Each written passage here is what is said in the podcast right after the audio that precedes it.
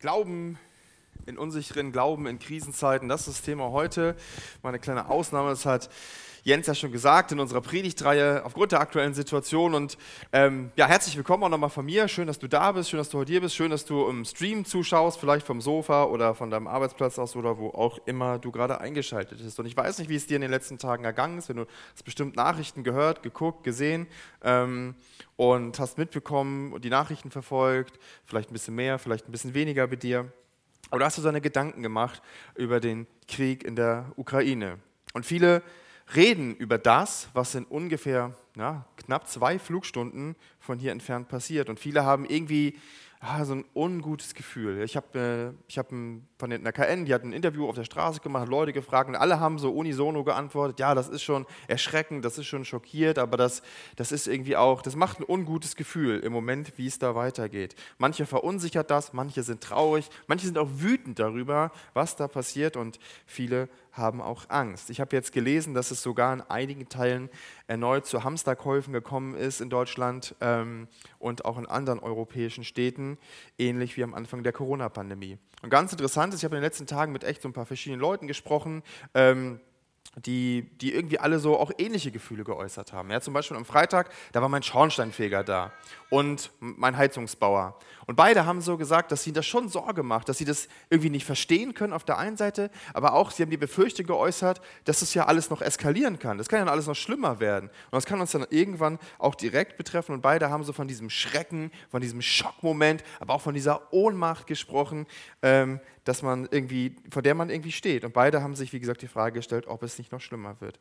Vielleicht geht es dir auch so, oder vielleicht bist du auch ein bisschen älter, ähm, wie zum Beispiel meine Großmutter, mit der habe ich direkt am Mittwochabend auch nochmal telefoniert ja, und habe ihr gefragt, Mensch, sag ich so, ähm, wie, wie, wie geht es dir denn so mit diesen Nachrichten, wenn du die hörst? Ja, und dann hat sie erzählt, ähm, ja, aus ihren Kriegserfahrungen von 45, als sie als junges Mädchen, meine Großmutter kommt gebürtig aus dem ehemaligen Schlesien, ähm, wie sie fliehen mussten, wie sie flüchten mussten, wie sie vertrieben worden sind und wie sie alles zurücklassen mussten. Hat dann, äh, das hat ganz interessant, was das mit ihr so macht und man hat schon gemerkt, dass das so, das nagt an ihr so, das ist nicht, nicht überwunden, das ist so eine Erinnerung, ähm, die nicht ohne ist. Ja, und als ich dann fragte, ob sie denn heute Angst, auch Angst hätte und sagte sie, nee, so richtig Angst hat sie noch nicht, aber es ist schon, schon merkwürdig, es ist ein ungutes Gefühl. Und selbst die Influencer auf Instagram und YouTube, ich, ähm, selbst bei denen ist das nicht anders. Ja? Ich folge so ein paar Reisebloggern, die von ihren Reisen so berichten. Die einen sind gerade mit ihrem Van und ihrem Wohnmobil so in Europa unterwegs, die anderen schippern mit ihrem Segelboot gerade in der Karibik rum. Und selbst der sonst, in der sonst so heilen und oberflächlichen ähm, Influencer Welt ähm, ist es so, dass die, das, dass die Leute das bewegt. Ich habe ein Zitat mitgebracht von, wie gesagt, von so ein paar Leuten, die ich folge. Das sind so Reiseblogger, die heißen Oscar the Explorer und die haben folgendes Zitat geschrieben. Seit wir gestern Nachrichten gehört haben, wissen wir nicht so richtig, wohin mit unseren Gefühlen. Und ich finde, das ist ein Zitat, was, ist, was bei vielen Menschen gerade eigentlich richtig gut passt. Wohin mit den Gefühlen, mit der Angst, mit dem, was uns gerade passiert. Das Zitat drückt das ganz gut aus, weil auch meine Arbeitskollegen und meine Nachbarn, mit denen ich so im Gespräch war, ja, die sind auch alle so, dass sie sagen, boah, das hätten wir uns nie vorstellen können und irgendwie ist das alles ganz komisch und surreal. Vielleicht fühlst du dich ja auch gerade so. Und ich kann dieses Gefühl auch ganz gut nachvollziehen, denn zum ersten Mal seit vielen Jahren gibt es wieder Krieg, in dem eine Supermacht direkt involviert ist und das auch noch auf europäischem Boden. Wie gesagt, keine zwei Flugstunden von hier und wir wären in der Ukraine. Es handelt sich eben nicht um einen rein ethischen Konflikt, wie wir ihn Anfang der 90er oder überhaupt in den 90er Jahren auf dem Balkan erlebt haben, der ohne Zweifel auch schrecklich war, der Krieg, aber doch ja, sehr lokal begrenzt und ohne große Supermacht, die sich da gegenüberstehen. Es ist auch nicht der der Bürgerkrieg in einem Land im Inneren, wie wir das im Syrien-Konflikt ähm, erlebt haben. Und es ist auch nicht irgendein lokal begrenzter Konflikt ganz weit weg, wie letztes Jahr der Militärputsch in Myanmar. Nein, es ist gefühlt direkt vor unserer Haustür. Und das erschüttert viele, es schürt Ängste bei den Menschen und die Menschen stellen sich Fragen. Und du hast dich das vielleicht auch schon gefragt, was passiert denn, wenn dieser Konflikt eskaliert? Das war immer wieder so eine Frage. Und in den letzten Tagen hört man vor allem zwei Begriffe sehr häufig, nämlich wahrscheinlich und unwahrscheinlich. Also ich weiß nicht, ob euch das aufgefallen ist, mir ist das aufgefallen. Wahrscheinlich bleibt der Konflikt auf die Ukraine begrenzt, sagen ganz viele Experten. Und es ist sehr unwahrscheinlich, dass ein NATO-Staat involviert ist, der dann direkt zu einem Flächenbrand führen würde. Ja, man hört das dieses Tage häufig. Es ist wahrscheinlich und unwahrscheinlich. Das, was bis vor ein paar Jahren, ach, was bis vor ein paar Tagen ähm, ja noch als ja, unwahrscheinlich oder als ausgeschlossen und unmöglich galt, ist jetzt nur noch wenig wahrscheinlich oder weniger wahrscheinlich oder unwahrscheinlich, nämlich dass ein Krieg mit, mit der NATO und der äh, Russischen Föderation möglich ist. Aber er ist eben nicht mehr ausgeschlossen und auch schon längst nicht mehr undenkbar. Und das Ganze, was das Ganze noch viel erschreckender macht, sind die Bilder. Ja? Ich habe neulich, äh, neulich schrieb, ähm, schrieb in der Frankfurter Allgemeinen Zeitung, schrieb jemand und sagte, naja, das Schlimme am, am nächsten Weltkrieg wird sein, dass er live gestreamt wird. Ja, und das ist, bei diesem Krieg merken wir das. Wir kriegen die Bilder, wir kriegen die Nachrichten, wir kriegen die Infos, wir kriegen die Videos, wir kriegen das alles direkt auf unsere Smartphones, Tablets, Fernseher, direkt nach Hause und damit auch in unsere Köpfe. Die allgegenwärtige Berichterstattung mit all ihren Bildern, der ist kaum zu entkommen. Und was das Gefühl der Nähe des Konflikts noch verstärkt. das alles hat Folgen, Folgen, die wir jetzt schon merken. Dieser ganze Konflikt hat schon wirtschaftliche Folgen steigende Energiepreise, höhere Inflation, ne, also die Entwertung des Geldes, die Unterbrechung von Lieferketten, sinkender Handel und so weiter, all das mündet letztlich, wird letztlich in den nächsten Jahren einen sogenannten Wohlstandsverlust münden. Ja, und ich glaube, wir leben in einer Zeit, in der wir da, da uns damit arrangieren müssen, dass wir nicht mehr in diesem Wohlstand, nicht mehr auf diesem Wohlstandsniveau leben können. Wir werden uns auf wirtschaftlich schwere Zeiten einstellen. Die Leute, also Kinder und junge Erwachsene werden nicht mehr dieses Wohlstandsniveau ihrer Eltern oder Großeltern erreichen. Ähm, und natürlich kann ihm das Sorgen machen. Aber es hat auch politische und geopolitische Folgen. Ja, immer wieder liest man jetzt in den letzten Tagen zum Beispiel von der Wehrpflicht. Ja, mein, mein, Chef fragte mich so, sag mal, Andreas, du kennst dich so ein bisschen aus, wie ist denn das mit der Wehrpflicht? Die gibt es doch gar nicht mehr. Ich sage, nee, das stimmt nicht. Die gibt es schon noch, die ist aber nur ausgesetzt. Ja? Ähm, die kann auch mit Beschluss des Bundestags wieder eingesetzt werden. Und dann ähm, ist, das, äh, ist das wieder möglich. Das ist im Grundgesetz verankert. Ja, fast alle Tageszeitungen haben sich in den letzten Tagen auch mit diesem Thema eher in theoretischer Natur auseinandergesetzt, aber wo es dann praktisch und auch durchaus differenzierter war die Frage, ja, wie ist denn das mit dem Einsatz der Bundeswehr jetzt? Ja, wir hören von Truppenverlegungen an verschiedenen Grenzen, mehrere Fregatten sind ausgelaufen, auch in der Ostsee, um Nordflanken zu sichern. Einige, ähm, ja, einige Soldaten der Bundeswehr sind zum Beispiel nach Rumänien oder nach Lettland verlegt worden, um die NATO-Grenzen dort zu schützen. Und natürlich ähm, ist da so, geht da so ein Spalt durch die Gesellschaft, weil die einen sagen, nee, man kann, man kann Krieg nur verhindern mit Abrüstung. Und die anderen sagen, ja, aber ähm, Landesverteidigung ist notwendig und das ist wichtig und schlecht ausgestattete Landesverteidigung kann es nicht schützen und rufen nach mehr Budget und damit auch nach Aufrüstung. Und geopolitisch leben wir genauso in solchen Krisenzeiten. Ja? Ich habe eine Studie gelesen vom Economist, kam jetzt gerade ganz neu raus, ähm, wo, wo, einfach gesagt wird, dass äh, weniger als die Hälfte aller Menschen auf dieser Erde noch in Demokratien leben. In richtig gut ausgeprägten Demokratien sogar weniger als 10 Prozent. Es leben mehr Menschen in autokratischen Staaten. Ja, und der Anteil der Menschen, die in vollautokratischen Staaten leben, ist über ein Drittel gestiegen. Immer weniger Menschen haben durch demokratische Mittel Einfluss auf die Regierenden in ihrem Land. Und auch der Hunger, ausgelöst gerade durch Krisen wie diesen Krieg, den wir jetzt erleben in der Welt, auch der hat wieder zugenommen. Nicht nur durch Krieg, sondern auch durch Naturkatastrophen. Die UNICEF meldet zum Beispiel, dass 10% aller Menschen im vergangenen Jahr unterernährt waren. Ja, das ist ein, ein Anstieg von 1,5 Prozent im Vergleich zum Jahr 2019. Die Weltbevölkerung, jeder Zehnte leidet an Hunger und ist unterernährt. Und das Welternährungsprogramm der Vereinten Nationen hat nicht genug Geld, um alle Menschen zu versorgen, sodass sie im letzten Jahr und ich glaube auch schon im Jahr 2020 ähm, ähm, so eine Priorisierung eingeführt haben, wo sie sagen, okay, wer, wer, bekommt denn überhaupt noch Lebensmittel? Und da sind einige Menschen, vor allem in Afrika, leer ausgegangen. Menschen, die nichts zu essen haben, die nicht versorgt werden konnten. Und dazu kommen eben diese Massen an Flüchtlingsbewegungen im, in Afrika, im Nahen Osten und jetzt auch noch in Europa. Hunderttausende auf der Flucht. Und ganz abgesehen von der eigentlichen Krise in der Ukraine, von dem, was dort jetzt auch passiert, ist es natürlich auch ein Krieg der Bilder. Und wir leben Krieg nahezu, das habe ich vorhin schon gesagt, in Echtzeit, live gestreamt auf Facebook, Instagram, 9gag, Twitter, YouTube, im Fernsehen, Newstickern, Radio. All diese Medien liefern uns diese Informationen. Und das kriegen sogar schon unsere Kinder mit. Ja, die können, obwohl wir denen das nicht bewusst erzählen und obwohl wir nicht bewusst damit angefangen haben, kriegen sie es irgendwie mit. Sie kriegen es ähm, ja, schon in ihren jungen Jahren sind sie schon mit dabei. Ähm, und diese, diese Nachrichten, die sind so zeitnah, na, wir erleben das quasi in Echtzeit. Die Bilder und die Videos, die wir sehen. Und diese Informationen, die befinden sich alle in unserem Kopf und die beschäftigen unseren Kopf und die machen was mit uns und die verändern unser Denken. Die Bilder über die Toten und Verletzten, über die Familien auf der Flucht, Väter, die sich in, in Bussen von ihren Frauen und Kindern unter Tränen verabschieden, weil sie für ihr Land kämpfen wollen ähm, die Flüchtlinge, die, ja, die Kinder, die jetzt keine Eltern mehr haben, die Familien, die in U-Bahn-Tunneln ausharren müssen und alles verloren haben. Und alles das sehen wir, hören wir, lesen wir und das macht was mit uns, das verändert uns, das hat Auswirkungen auf unser Denken und das, diese Auswirkungen merken wir in unseren Gefühlen und dieses Gefühl ist so diffus und unbestimmt. Die meisten Menschen, egal ob du Christ bist oder nicht Christ, ähm, die bewegt dieser Konflikt nachhaltig und macht machen die meisten betroffen. Die Frage ist, wie kann der Glaube in solchen Zeiten Halt geben? Wie, wie, wie kann der, das Vertrauen auf Gott etwas bewirken? Was kann das machen mit unserem Denken? Wie kann uns das verändern? Wie kann uns das helfen angesichts der Zuschaustellung solcher massiven Gewalt, die wir, der wir überall auch noch teilhaftig ja, werden können durch diese Bilder? Jesus sagt mal Folgendes. Er sagt, überall werden Kriege ausbrechen aber habt keine Angst. Diese Dinge müssen geschehen, doch das Ende wird noch nicht unmittelbar darauf folgen.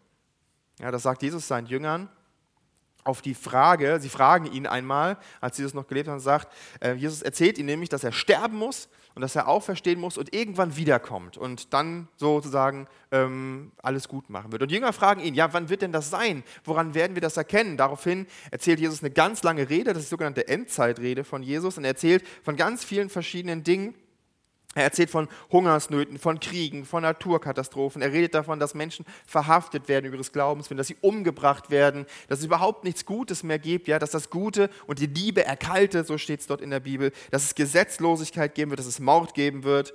Aber er sagt, habt keine Angst.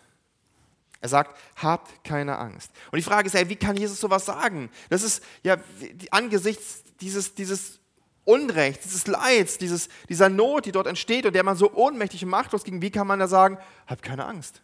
Ja? Wie können wir Christen sowas eigentlich sagen? Hab keine Angst. Was hat das für eine Bedeutung? Und ich finde, keiner hat das besser formuliert, was das bedeuten kann, als Dietrich Bonhoeffer. Dietrich Bonhoeffer von den Nazis interniert äh, für seinen Widerstand an Adolf Hitler, schreibt in seiner Zelle 1943 Folgendes nieder. Er schreibt, ich glaube, dass Gott aus allem, auch aus dem Bösesten, Gutes entstehen lassen kann und will. Dafür braucht er Menschen, die sich alle Dinge zum Besten dienen lassen. Ich glaube, dass Gott uns in jeder Notlage so viel Widerstandskraft geben will, wie wir brauchen. Aber er gibt sie uns nicht im Voraus, damit wir uns nicht auf uns selbst, sondern allein auf ihn verlassen. In solchem Glauben müsste alle Angst vor der Zukunft überwunden sein. Ja, das muss man sich mal auf der Zunge zergehen. In solchen Glauben müsste alle Angst von der Zukunft überwunden sein. Das schreibt jemand, der von den Nazis im Gefängnis sitzt. Ähm, ich glaube, dass auch unsere Fehler und Irrtümer nicht vergeblich sind und dass es Gott nicht schwerer ist, mit ihnen fertig zu werden, als mit unseren vermeintlichen Guttaten.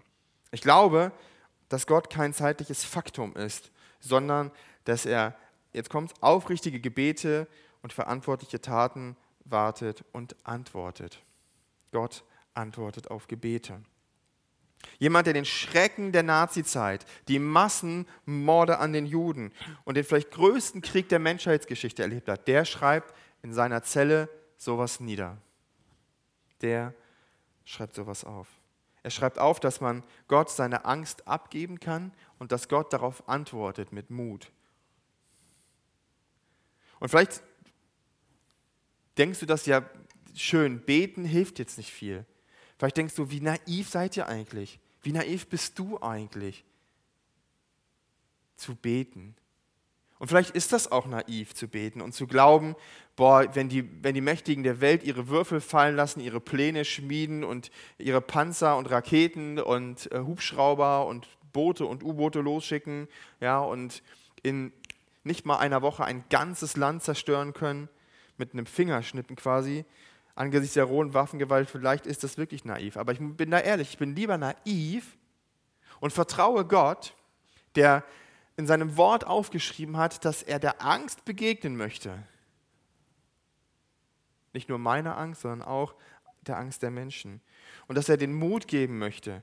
Und ich vertraue lieber dem Gott der Bibel, der sagt, einmal werden sich alle Menschen für das, was sie getan haben, rechtfertigen müssen. Er wird jeden Menschen richten und zur Rechenschaft ziehen für das, was er getan hat. Da möchte ich lieber daran glauben und möchte lieber naiv sein, als zynisch zu werden, ja, und irgendwie mich vielleicht lustig zu machen oder mich in so eine, ja, in so eine Art Nihilismus ergeben, wo ich sage, so, boah, die Welt geht sowieso unter und alles ist schrecklich und das, das will nicht zynisch werden im Angesicht von Not und Leid und von Terror und von Verderben und möchte nicht tatenlos zusehen und mich dem irgendwie hingeben über das Leid, was über die Ukraine kommt, was ja durchaus auch über mich und meine eigene Familie kommen kann. Dieses Unheil, den möchte ich lieber mit der Hoffnung aus Gottes Wort begegnen. Und möchte mich auf das Wort Gottes verlassen, der Folgendes gesagt hat. Frieden lasse ich euch, meinen Frieden gebe ich euch.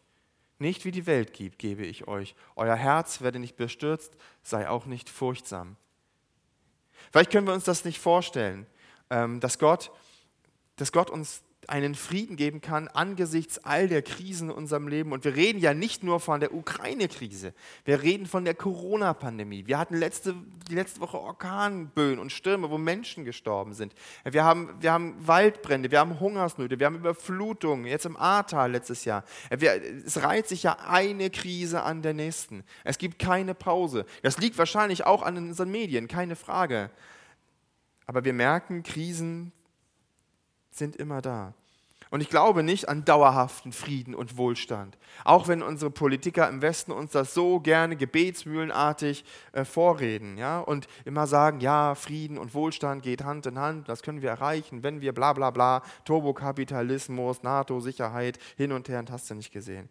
Jesus sagt was anderes. Er sagt, es wird Krieg geben. Und darauf müssen wir uns einstellen, dass wir vielleicht die letzte Generation sind oder schon eine Generation sind, wo wir das nicht mehr erleben werden, dass wir in Frieden und Sicherheit leben können.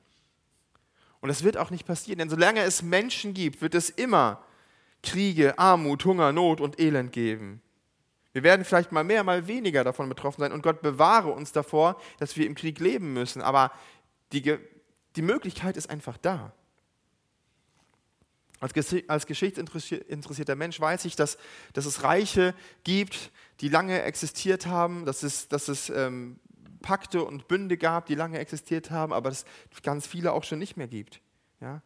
Vielleicht wird es irgendwann unser Land, die Europäische Union, in der Form, wie wir sie heute kennen, auch gar nicht mehr geben, weil sie durch Krieg zerstört worden ist oder durch eine andere Katastrophe. Länder entstehen, Regierungen entstehen und gehen wieder unter und so wird es auch bei uns sein. Letztlich bietet nichts in dieser Welt, nichts in dieser Schöpfung bietet uns Frieden und Sicherheit, wie uns das, wie gesagt, die Politik gerne glaubhaft machen möchte. Die Welt, und damit ist alle Schöpfung gemeint, kann uns keinen dauerhaften Frieden geben. Aber Gott kann den Frieden geben, der vielleicht nicht sich in äußeren Umständen unbedingt manifestiert, aber der sich in unserem Herzen und in einer Hoffnung zeigt, die wir von Gott empfangen können.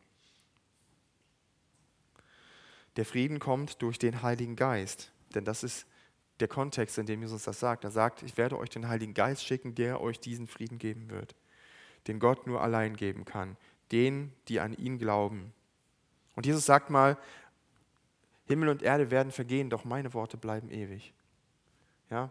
Vielleicht irgendwann wird es die Bundesrepublik Deutschland nicht mehr geben, Schleswig-Holstein nicht mehr geben, die Stadt Kiel vielleicht nicht mehr geben. Jedenfalls nicht so in der Form.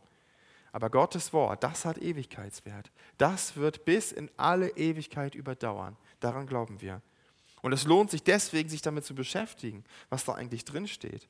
Denn es hat die letzten 2000 Jahre überlebt und noch länger, wenn man nur das Alte Testament betrachtet, obwohl es vielfach angegriffen und ausgerottet werden sollte. Und trotzdem existiert es noch. Und trotzdem hat es die Kraft ja, und die Macht, diesen Frieden in dem Herzen zu wahren. Und wenn wir, das ist wie so ein Baum, ja, wir müssen uns das wie so ein Baum vorstellen. Wenn wir wie ein Baum sind, der tiefe Wurzeln hat. Ja, wir können tief verwurzelt sein im Glauben, wodurch? Durch das Wort Gottes. Durch das Wort Gottes können wir tiefe Wurzeln im Glauben binden, der Halt gibt für Krisenzeiten, für stürmische Zeiten. Und wenn dann solche Orkane kommen, wie wir das in den, in den letzten Wochen ja gehört haben, wenn dann solche Stürme in unserem Leben kommen, ja, dann bleibt dein Glaube mit tiefen Wurzeln bestehen. Dann kannst du daraus Kraft und Halt schöpfen. Mit diesen tiefen Wurzeln aus Gottes Wort.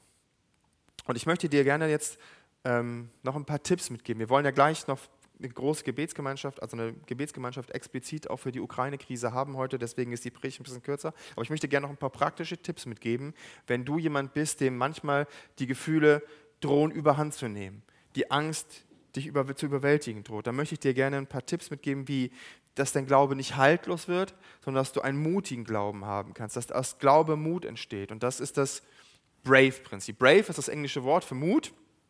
Ja? Und jeder Buchstabe steht für etwas, was du tun kannst. Das B von Brave steht für beten.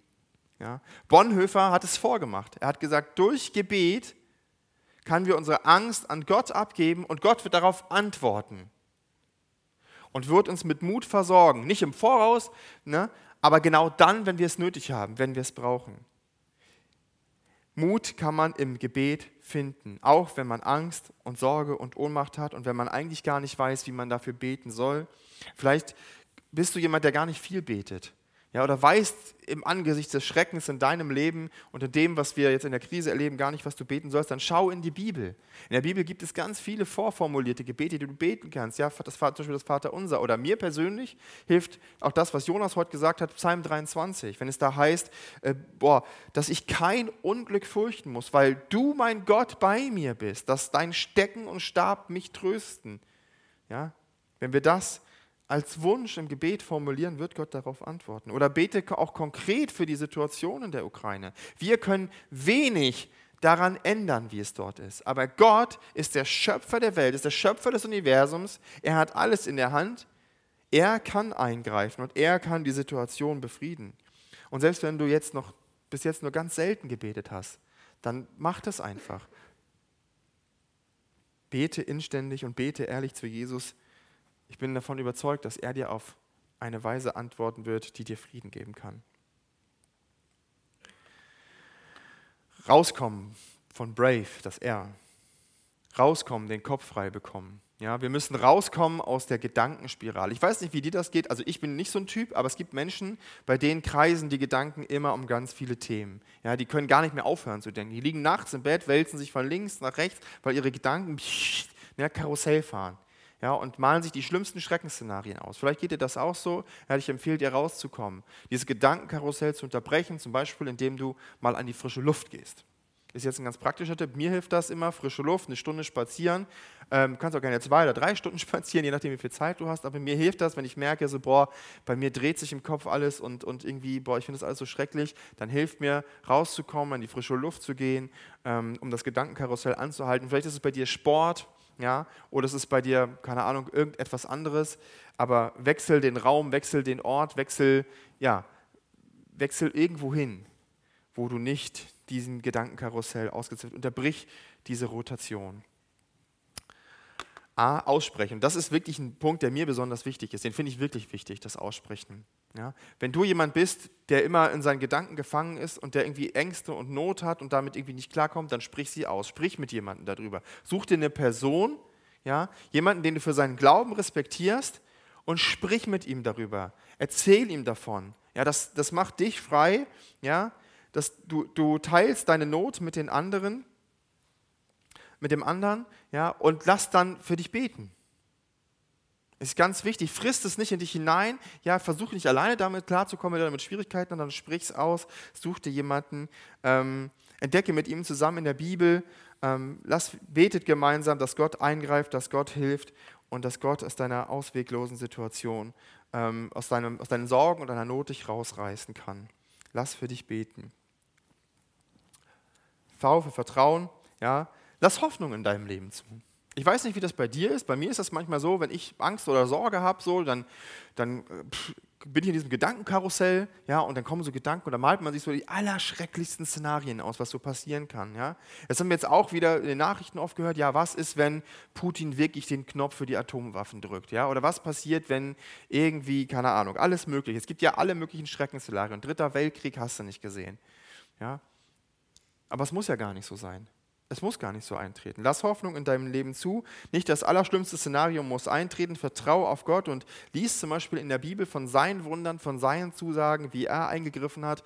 Ähm, es gibt einen tollen Bibelleseplan, den finde ich jedenfalls toll, den möchte ich dir gerne empfehlen. Ähm, kannst du einfach im Internet eingeben oder du hast diese YouVersion-App, diese Bibel-App. Da findest du die auch. Ähm, ein richtig toller Bibelleseplan, wo man einfach sich ja von dieser Hoffnung aus der Bibel inspirieren lassen kann, wo du diese Hoffnung lesen kannst in der Bibel und du Gott, ja, wo Gott wirklich eingreift, wo Gott hilft und die, ähm, was dich ermutigen kann, neu Vertrauen aus dem Wort Gottes für dein Leben, für Gott zu schöpfen. Ja, und dann gibt es noch einen Punkt, den ich auch echt wichtig finde, gerade für Menschen, die ja echt auch jung sind, es ist Entgiften. Medien sind ein großes Problem in unserer Gesellschaft. Ich habe das schon angedeutet. Das ist nicht nur in Krisenzeiten so, das ist überhaupt ein großes Problem, dass wir sehr viel mit Medien beschäftigt sind. Ähm, ja? Und Medien verstellen oft die, den Blick auf Mut und Hoffnung. Und ähm, deswegen kann ich dir nur raten, schalt den Fernseher doch mal aus. Mach das Smartphone doch mal aus. Deinstallier doch die App. Schalt den Newsticker ab. Lies nicht auf Instagram und Facebook und weiß ich wo Spiegel Online oder auf YouTube. Mach das einfach mal aus. Deinstalliert es vielleicht sogar. Digital, Digital, Digital Detox nennt man das.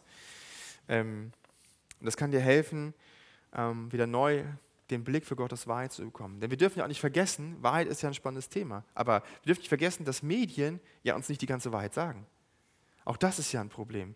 Wir sehen Bilder, Nachrichten, Fernsehen und so, aber das ist nie die ganze Wahrheit, das ist nie das ganze Bild. Und es ist total schwer, ähm, wirklich so dahinter zu kommen.